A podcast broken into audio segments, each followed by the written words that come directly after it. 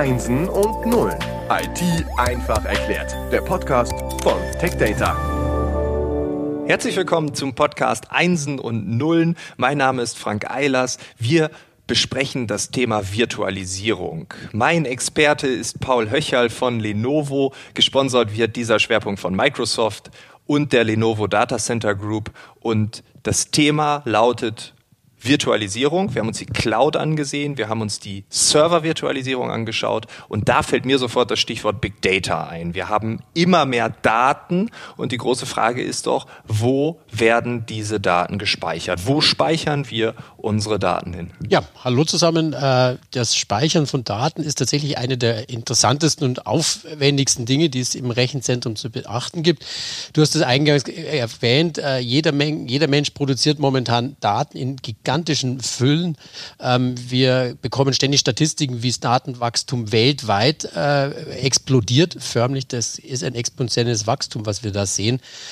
Die meisten produzieren Daten nicht unbedingt nur wissentlich, aber natürlich, jeder macht ein Foto auf dem Smartphone, speichert es lokal. Bisweilen wird es dann in eine Cloud hinein repliziert, dann wird es vielleicht noch versendet. Davon gibt es also dann schon relativ viele Kopien und dergleichen. Also so entstehen jede Menge Daten. Wir haben über Streaming-Dienste gesprochen. Das sind ja auch erstmal aus IT-Sicht nur Daten, die übertragen werden müssen.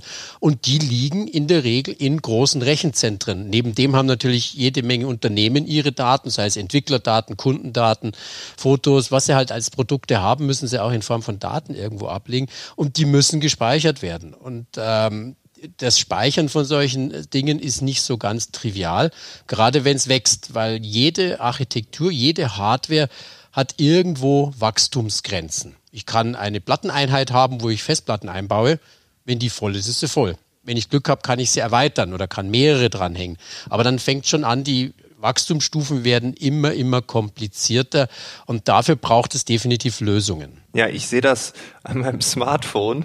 Ich kriege ja alle 2 Jahre ein neues und irgendwann nach so einem Jahr merkt man, es ist voll und dann schiebt man alle Sachen in die Cloud. Dann ist aber die Cloud auch fast voll und ich habe die Bilder natürlich immer noch auf meinem iPhone oder auf meinem Smartphone und dann denke ich, eigentlich bräuchte ich jetzt jedes Jahr ein neues Smartphone. Also die Architektur, die Hardware kommt auch ziemlich schnell an ihre Grenzen, oder? Das kann ganz schnell gehen. Wir haben, wie gesagt, das Wachstum der Daten liegt im Bereich exponentiell. Das heißt, das verdoppelt sich quasi jedes Jahr. Das muss irgendwo hingeschrieben werden. Und die privaten Erfahrungen, die erlebt man im Rechenzentrum ganz genauso. Ich muss ständig irgendwo was neu hinschreiben. Die Rechenzentren haben natürlich auch noch sogenannte Service-Level-Agreements zu halten. Das heißt, es müssen Daten immer in einer bestimmten Qualität verfügbar sein. Sie dürfen auf gar keinen Fall verloren gehen. Ich muss die Daten doppelt verfügbar haben, dreifach und gesichert und archiviert. Gibt es ja auch sehr viel gesetzliche Regularien einzuhalten. Ist also ein großer und auch sehr aufwendiger, teurer Aufwand, das zu machen. Und die Idee ist einfach, wenn man Server virtualisieren kann, kann man ja vielleicht eine Virtualisierung in dem Umfeld tatsächlich auch machen. Das heißt, ich bekomme dann die Chancen, diese Skalierungsgrenzen zu umgehen, weil ich eben auch hier vieles über Software löse und damit die Hardwaregrenzen, die an eben gewissen technologischen Einschränkungen hängen, kann ich damit umgehen oder erweitern. Okay, also diese klassische externe Festplatte, die wird es immer weniger geben, im Privaten sowieso, aber bei einer Organisation ist das eigentlich auch schon auszuschließen. Da wird virtualisiert. Externe Platten sind es in der Regel schon immer. Ab einer gewissen Größe muss ich eine eigene große Platteneinheiten machen. Aber auch die führen immer dazu, wenn eine bestimmte Architektur an ihre Grenze gekommen ist, fange ich wieder von vorne an. Man baut dann so eine Art Inseln auf. Ich habe die eine große Lösung, die ist dann voll. Dann baue ich daneben die nächste auf. Dann baue ich die nächste auf und die nächste und die nächste.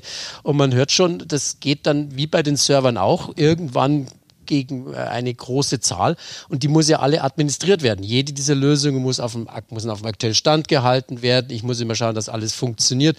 Je mehr von diesen Sachen ich habe, desto mehr kann potenziell ja auch kaputt gehen. Also es macht den Administrationsaufwand extrem kompliziert, extrem anspruchsvoll. Und da hilft natürlich Virtualisierung, weil ich dann einfach auch ich nenne es mal salopp, Plattenplatz als Dienst zur Verfügung stellen kann. Ja, wenn du sagst, dein Smartphone ist voll, du schiebst die Bilder in die Cloud, dann ist es wurscht, ob das ein C-Laufwerk oder was da gar, wie das tatsächlich administriert ist, sondern du weißt, ja, da ist Platz, da schiebe ich es hin. Ja, wie Spielzeug auf den Speicher lagern. Ja, wenn ich es nicht mehr brauche, lagere ich es da oben, vielleicht kommen die Enkel und dann hole ich es wieder runter.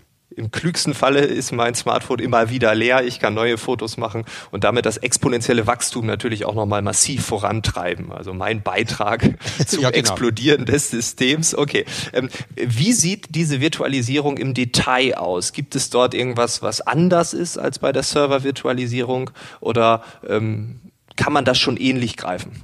Na, das sind in der Regel auch wiederum Lösungen, die es genau schaffen, diese harte Bindung zwischen der Hardware, also früher war es so, ich musste eine physikalische Verbindung zwischen Server und der Festplatte oder der Platteneinheit haben. Und die ist eigentlich auch hart gebunden. Wenn die keine physikalische Verbindung hat, komme ich nicht dran. Dann muss ich sie aber auch noch logisch verbinden, dass zum Beispiel genau der Rechner auf diese Platte zugreifen kann. Und wenn ich da eine Trennung mache, ich löse das auf und sage, ich habe hier eine Art Datenwolke, eine Art Speicherwolke, da steht alles Mögliche drin und dann kann ich immer wieder Punkt-zu-Punkt-Verbindungen aufbauen, in Software definiert, wer darf wann wohin zugreifen. Und dann bin ich in dieser Wolke, die ist dann einfach auch viel besser wachsen, man nennt sowas Atmen, weil sie sich vergrößern, manchmal vielleicht auch verkleinern kann, kommt eher selten vor, aber ich bin dann sehr viel flexibler in dem, wie ich das darstelle und zur Verfügung stelle. Okay, das heißt, es gibt Server-Virtualisierung, dann gibt es diese Storage-Speicher-Virtualisierung und dann gibt es ja noch die Verbindung. Richtig. Netzwerke. Kann man die auch virtualisieren? Genau, das ist dann die letzte Stufe und es ist auch tatsächlich historisch mehr oder minder in dieser Reihenfolge passiert, dass ich auch dann das Netzwerk virtualisiere. Ich hatte anfangs gesagt, man kann virtuelle Maschinen, virtuelle Server relativ leicht kopieren. Man kann sie dabei auch natürlich relativ leicht hin und her schieben. Ja, wenn diese virtuelle Maschine A läuft auf der physikalischen Hardware X, dann ist aber X kaputt, dann möchte ich die virtuelle Maschine, will ich ja trotzdem haben, dann schiebe ich sie einfach auf den Server Y rüber. Das kann ich relativ gut machen. Es ist bloß technologisch nicht ganz so einfach, weil es sind Ressourcen an diesen Server gebunden. Und diese Ressourcen sind teilweise fix an Hardware gebunden. Man kann sich das so vorstellen, wenn man umzieht, also von Haus A nach Haus B, meine Adresse kann ich nicht mitnehmen, ja, weil meine Lieschen-Müller-Straße 13, in der habe ich früher gewohnt, jetzt wohne ich im Hugo-Meyer-Bogen 25, ich kann diese Adresse nicht mitnehmen.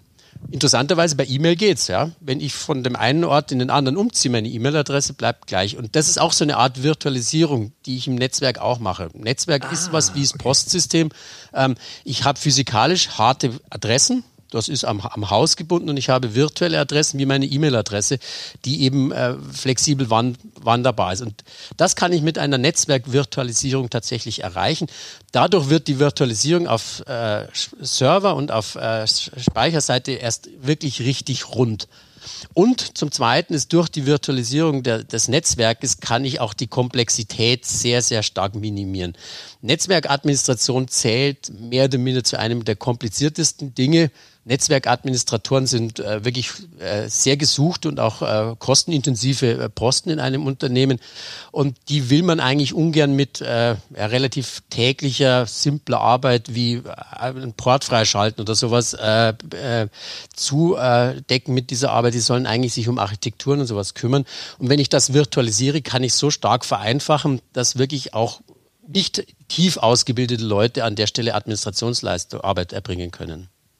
Ich bin in meinem Leben schon ziemlich häufig umgezogen und ich merke gerade, wenn die E-Mail-Adresse an einen bestimmten Ort gebunden wäre, dann könnten mich jetzt ganz viele Menschen nicht mehr erreichen. Genau. Also von daher ist es gut. Gibt es in dieser alten Denke denn auch sowas wie den Nachsendeauftrag, wie es den bei der Post gibt? Gibt es dort so eine Zwischenlösung vielleicht, die man zwischendrin hatte? Nein, ist mir jetzt so ehrlich gesagt nicht bewusst. Es geht wirklich darum, diese physikalische Adresse zu virtualisieren, sodass sie also an einen anderen Ort gebunden werden kann. Das ist letztendlich das Geheimnis dahinter. Ich mag die ganzen Fachbegriffe an der Stelle nicht verwenden, aber es gibt einfach nur mal Adressen, die sind physikalisch an die Hardware gebunden. Das sind Nummern, die stehen auf der Hardware drauf und unter der ist das zu erreichen. Wenn wir heute ins Internet gehen, dann ruft keiner eine sogenannte IP-Adresse auf, aber kommuniziert wird über IP-Adressen. Ja. Man ruft die Seite auf, die man haben möchte. Ja, das ist meine Lieblingsseite .com oder so ähnlich heißt die dann. Und dahinter wird das schon übersetzt. Und ganz, ganz dahinter, das ist irgendwo tatsächlich die Hardware-Nummer muss irgendwo stehen. Aber die weiß kein Mensch, ja. Wenn wir das Internet so machen würden, hätte es nie funktioniert, weil man sich eben nur den Namen seiner Lieblingsseite merken kann. Okay, und dann gehen wir statt 10-mal am Tag auf Spiegel Online, sind wir dann 200 Mal dort, weil uns nichts anderes einfällt.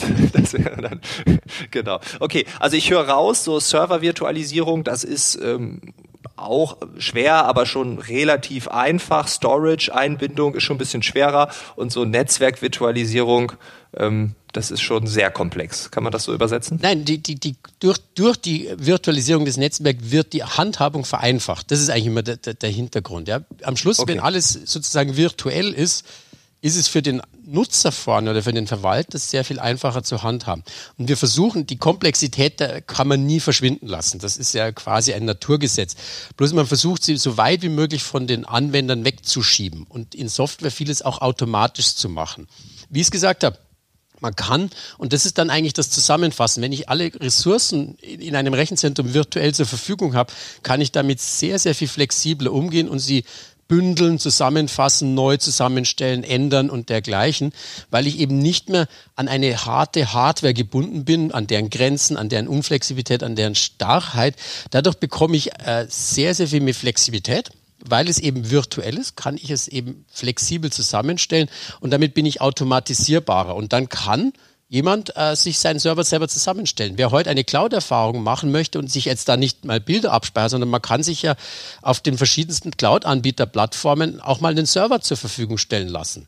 Da klicke ich zusammen, wie viel Prozessor ich ungefähr haben möchte, wie viel Hauptspeicher, wie viel Speicherplatz und das war's. Das kann heute wirklich jeder, der eine Maus bewegen kann, kann das machen. Und früher war es, einen Server in Betrieb zu nehmen und der dann auch noch läuft und meine Dienste ausführen kann, war ein großes, komplexes Thema.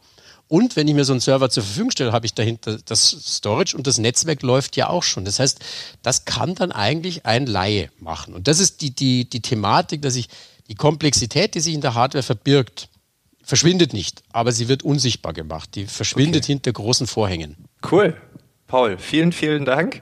Wir schauen uns dann im nächsten Schritt die Arbeitsumgebung an, welche Auswirkungen das hat. Und ich würde sagen, wir hören uns in der nächsten Woche wieder, Dienstag zur gewohnten Zeit. Bis dahin. Ciao.